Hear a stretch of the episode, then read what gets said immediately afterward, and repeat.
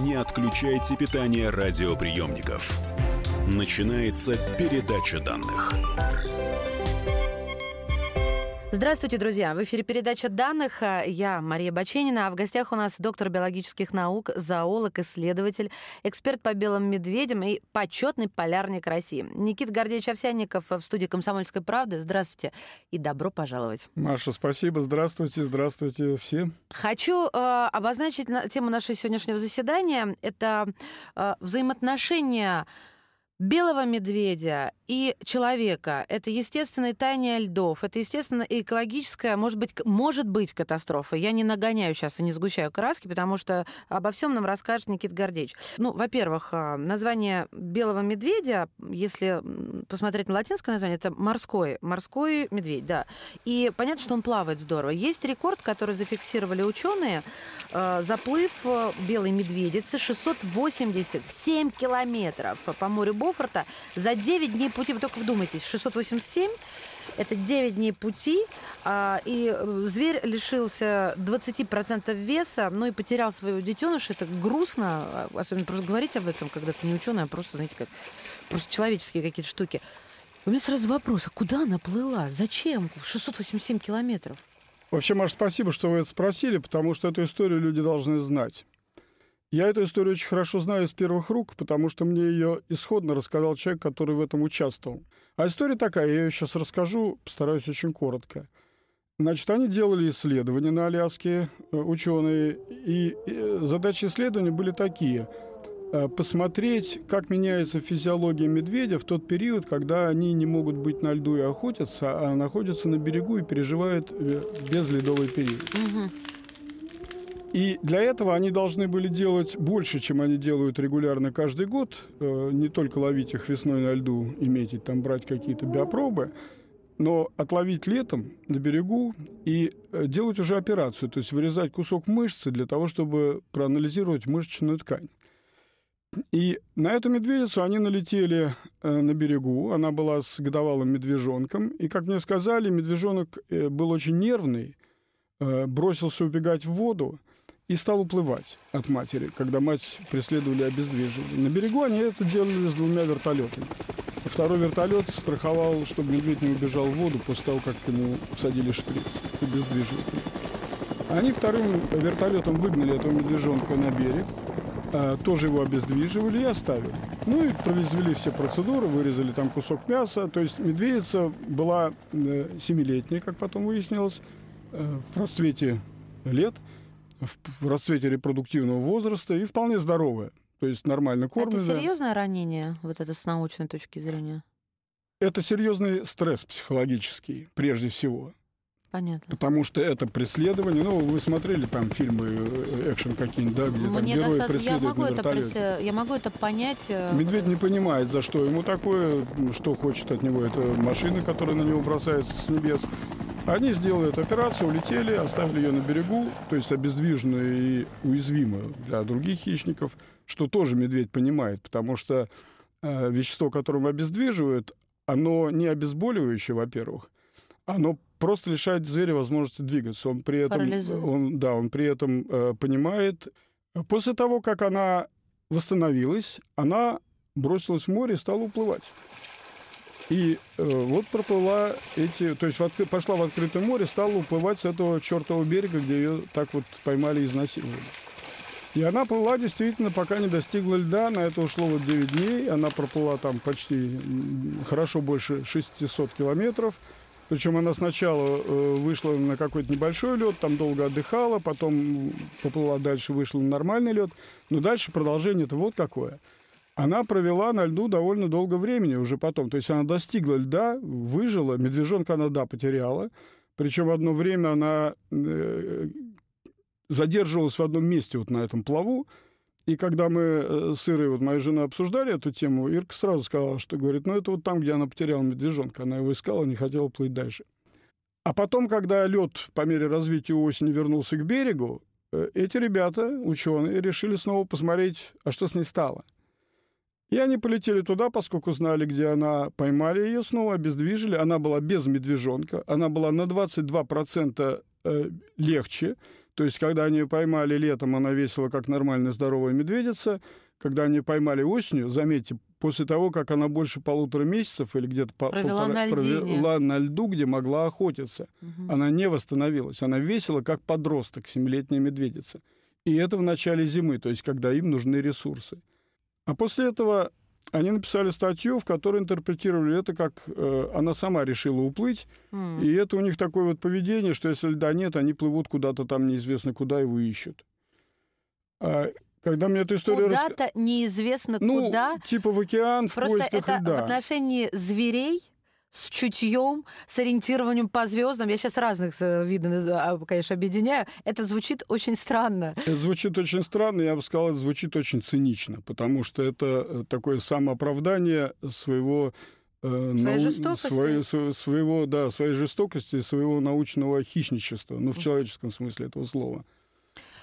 Хорошо. Ну, такая история. Но самое интересное потом, что Тяжко это, я, конечно, например, да? не мог узнать, а что дальше. Она вообще выжила. А. Скорее всего, они просто сняли этот ошейник и э, решили забыть. Но вообще в норме медведи э, бывают, попадая в такие ситуации, когда им приходится много плыть, и э, вот биологически, ну, несколько десятков километров, они, в принципе, и особенно по спокойной воде, могут проплывать без вреда для себя. Потому что э, плыть в спокойной воде, если у них хороший жир, тем более, им даже легче, чем нести этот жир на берегу. А. Но вот если море штормовое, и если это действительно уже там больше сотни километров, то это уже тяжело. Опасно. Потепление. Случаи были, да. Потепление, таяние льдов. Как скажется на нашем герое? Плохо сказывается, это уже хорошо прослеживается вот как раз по э, наблюдению процессов, как они живут. Э, но тут долгое время в интернете муссировался вопрос о том, что глобальное потепление э, убьет белого медведя, он исчезнет. Он не исчезнет от, просто от глобального потепления, потому что он уже не исчез от глобальных потеплений, которые происходили в плейстоцене. А он плей...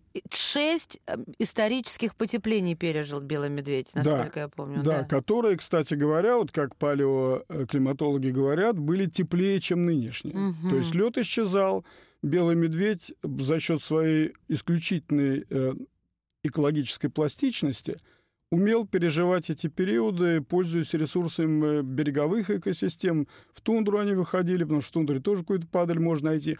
Конечно, это не заменяет морских млекопитающих, но давайте подумаем вот о чем. Ведь в то время в плейстоцене, когда мы еще не распространились со своей технократической цивилизацией, живности в море было гораздо больше. Значит, было больше выбросов, больше туш морских млекопитающих на берегу. Белому медведю было что найти и поесть. Он переживал там эти месяцы, может быть, полгода на берегу, а потом снова уходил на лед зимой, потому что Арктика зимой все равно замерзала.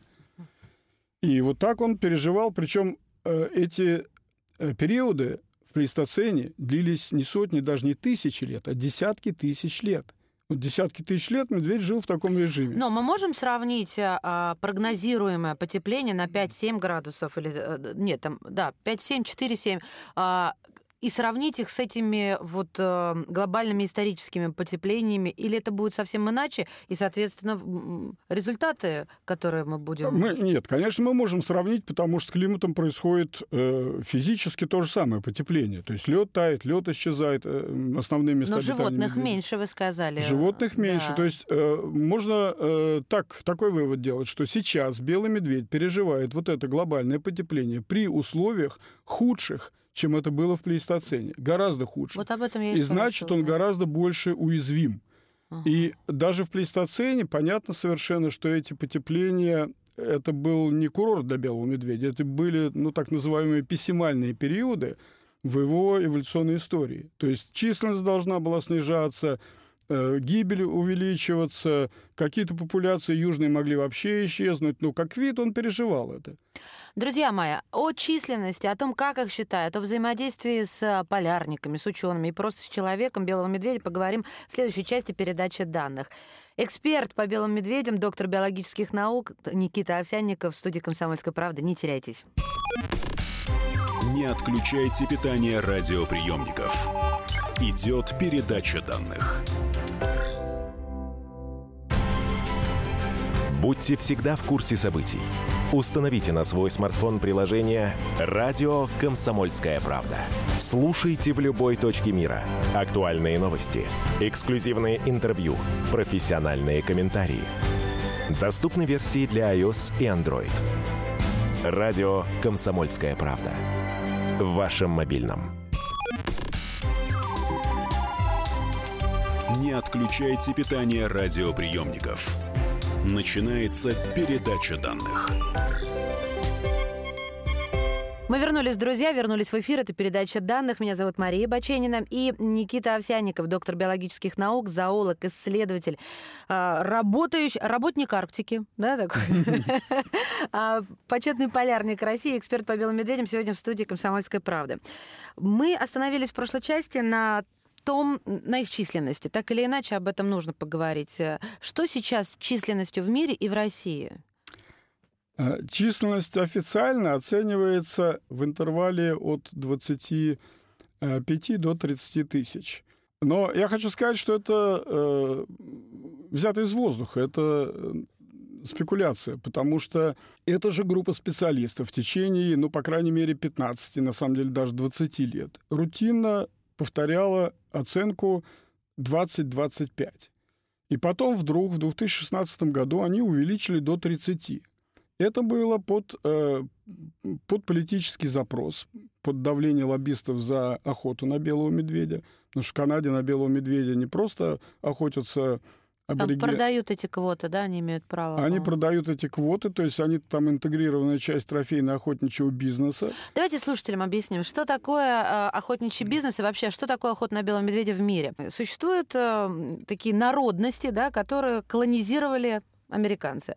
И вот за это колонизаторство они сейчас платят. Платят э, в том числе возможностью охоты на белого медведя. В Америке на это имеют право а, только малые народы, а в Канаде эти малые народы имеют право продавать свой кот. То есть я имею право, а тебе, белый человек, я просто продам. Mm. Да? да, это такой реверсивный расизм. Mm-hmm. Мы не такие, как вы. И получается, что и вот а, богатые люди либо присоединяются к этим аборигенам, либо покупают у них эту квоту, едут и охотятся. Но на самом деле еще хуже дело обстоит, потому что э, вот эти самые э, ребята, которые аборигенные охотники, они же все время говорят, что это часть нашей культуры, это наше неотъемлемое право, но при этом э, их этой культуры лишают, потому что их превращают в интегрированный такой инструмент вот этого трофейного охотничьего бизнеса, в общем, порочного бизнеса, но при этом их заставляют торговать своими духовными ценностями, отказываться от них,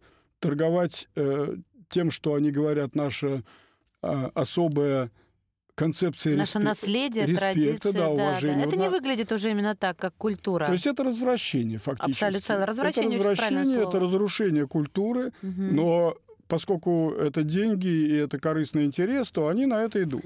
Ну, Маш, вот такой просто пример вам, да. Прикиньте, вот в Полинезии, да, э, в там каннибалы. Я уже понимаю, чем Там каннибалы. Там была их культ... Причем это реально. Это была культурная традиция. Это была демографическая политика. Инвазия на соседний остров, съедание э, тех, кто там жил, и заселение его, колонизация. Культура война.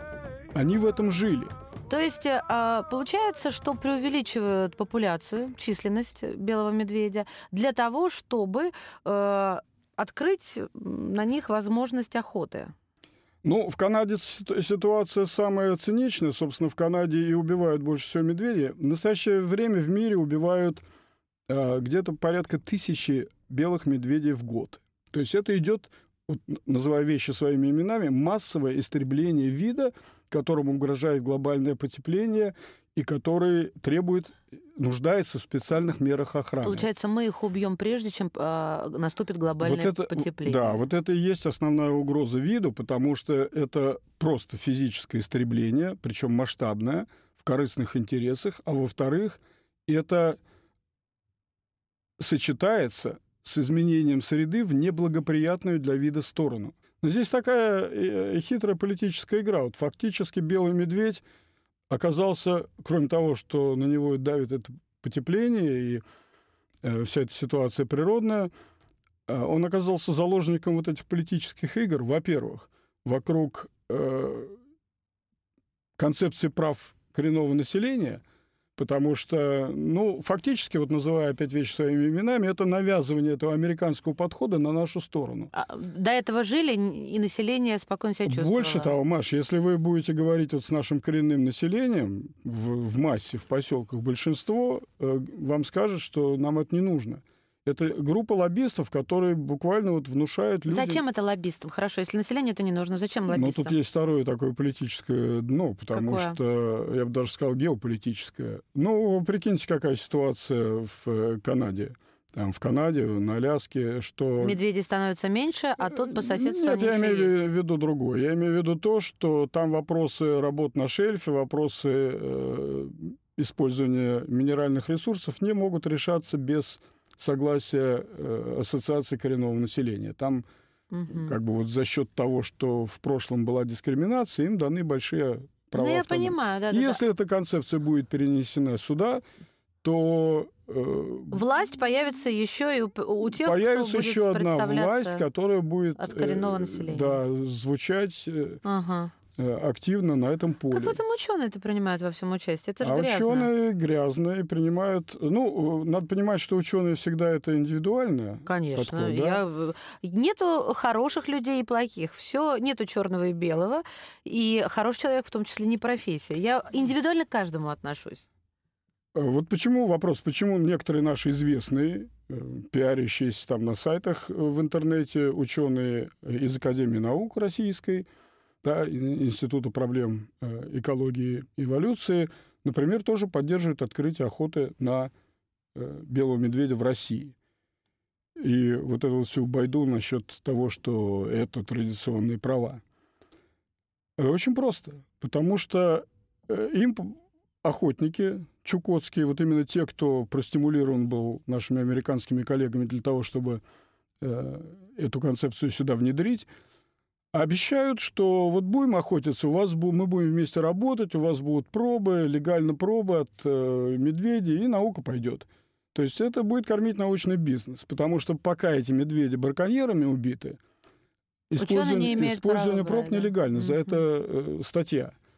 А Если это будет легализовано, то есть, ну, коррупция же бывает не только в монетарной форме, но если э, человек, заинтересованный в определенном решении, обещает какие-то бенефиты тому, от кого решение или проталкивание решения зависит, то это что? Все знают. Да. Передача данных. Ну, вообще это исторический факт, что на Аляске дискриминация коренного населения белыми, то есть европейцами, началась тогда, когда Аляска была продана Америке. Мгм. Что до этого это не была дискриминация, была ассимиляция, была совместная жизнь.